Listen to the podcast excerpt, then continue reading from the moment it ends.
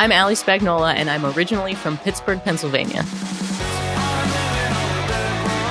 Welcome to Where I'm From, the podcast that proves no matter how far you go, you'll always keep a little piece of home with you.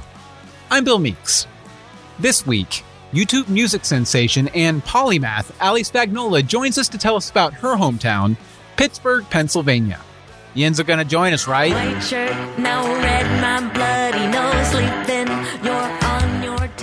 Ali's a YouTuber known for her musical mashups like the one you just heard. While Ali has fond memories of Pittsburgh, she doesn't necessarily credit the Steel City with stoking her creative aspirations. I can't say necessarily that specifically where I was was nurturing anything about that with me. I got lucky because my aunt was a dance teacher, so I got into that early, but it wasn't because I was in, you know, Pittsburgh. What type of dance? Tap, jazz, and ballet. What was your favorite? Like my sisters did all three of those and they they really preferred tap, you know, the old step ball change. I would have to say jazz because we weren't allowed to do that before we had a bunch of years of tap and ballet. You had to get the foundation of ballet, so that felt like almost like the meat and potatoes, and then jazz was dessert.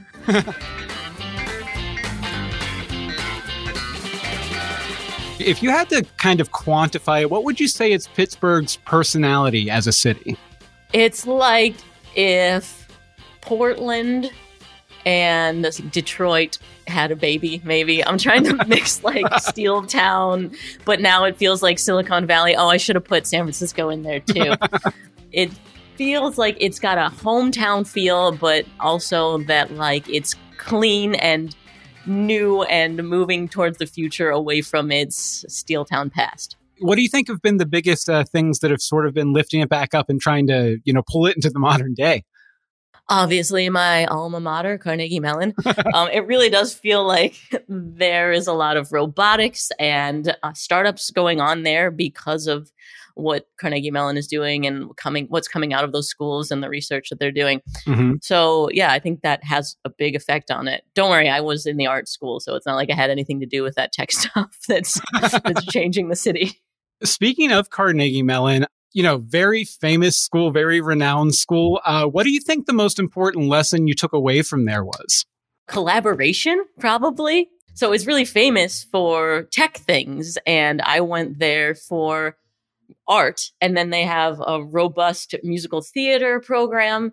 And so it was mhm. cool to see all of those things put together.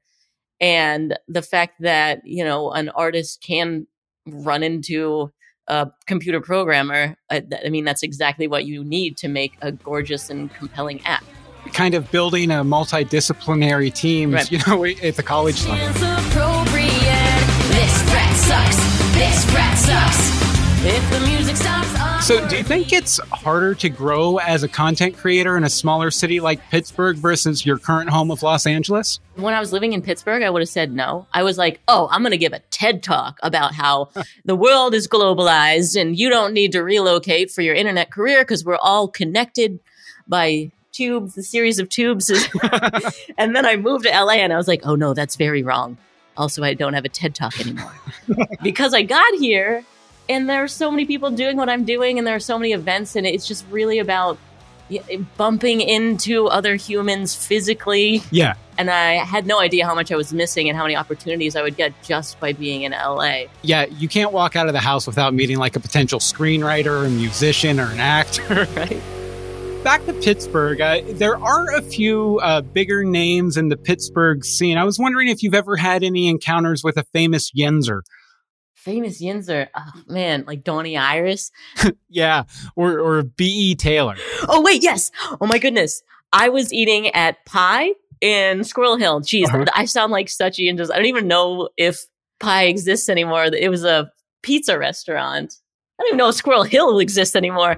anyway, right across from me in the booth was attorney Edgar Snyder. Ooh, Oh my goodness. And this means nothing to most people. but I instantly keyed in. all my friends at home would be on, be on the edge of their seat about this story. He is a uh, infamous lawyer Oh, in yes. Pittsburgh only because he runs a bunch of ads. I really love dogs, but not when they injure someone. I'm attorney Edgar Snyder. yeah, he's like the Better Call Saul of Pittsburgh. Yes, exactly. Yeah, you got it. And he's so remark like he's in his face is in every ad, so you you know what he looks like. But to see him in person, I was just oh starstruck. and he always says at the end of his commercials, "There's no fee unless we get money for you." Yes, yes, I remember that. Look at us. We are live in the South Side. Hi. This is Ali Spagnola. How does it feel back to be home? You just got back. Oh God, it's so good. She's been in LA. Ooh la la. Pittsburgh is a great town with a really cool vibe and everything. Why did you leave? Yeah, it was because I sort of got the feeling that my TED Talk was wrong. I was visiting LA once a month. My manager was here. It was clear that I needed to experiment being out here, and then it was for sure clear that I needed to be here once I got here. It almost felt inevitable. If you had to put your finger on anything that you miss about Pittsburgh's whole vibe, what would it be? Oh, this is so sappy. My family. It's nothing about the city. It's that I, I'm not near my parents and my brother and his family anymore. So that that's what's been tough. But I at least get back once a year to see them. Is that like creative downtime for Oh you my or God, my brother's kids are just camera gold. When I go home, I have to capture them. They've been in a couple of my videos and they always just blow up on Twitter because they're the freaking cutest. Why do you always do videos with us on vacation? Because it's my job because I do it for a living. So yeah, I'm always working. I mean, I've even put my mom. You're going? Have you checked the weather lately? It just might be snowing. There's never an off button for me. If anything, a new location is just new material. a new uh, sort of improv prompt? Exactly. yes. One of the things I loved most about Pittsburgh is very celebrated amusement park Kennywood. I have so much love for Kennywood. All aboard for Kennywood. You just have to see it or ride it to believe that there can be I used to work there. Oh, I don't know if th- th- this information is anywhere publicly. yeah, I used to paint faces at Kennywood and it was so fun. It was so elaborate. I would turn people into dragons and cyborgs. All aboard, let's go to Kennywood.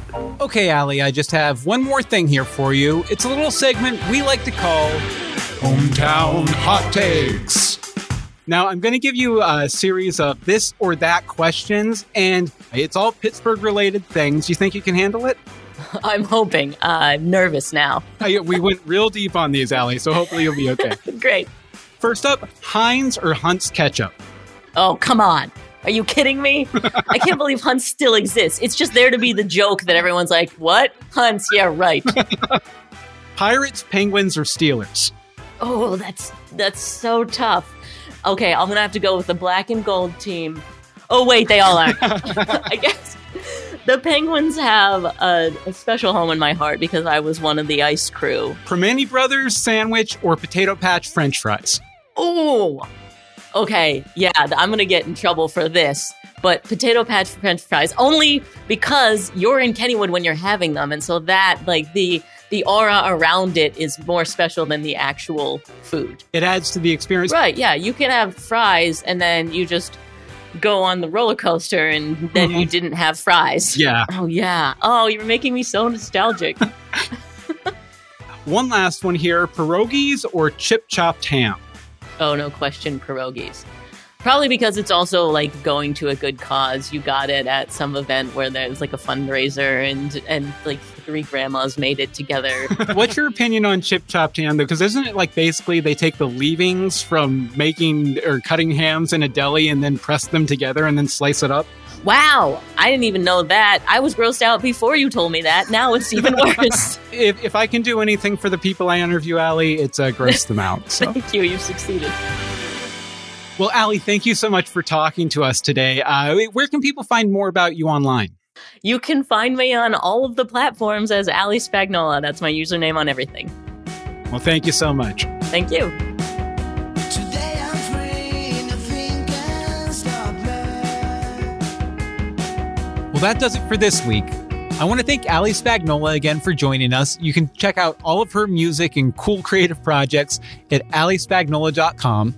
And you can come back next week to listen to me talk to Angelique Roche about growing up as part of a legacy Mardi Gras family in Louisiana.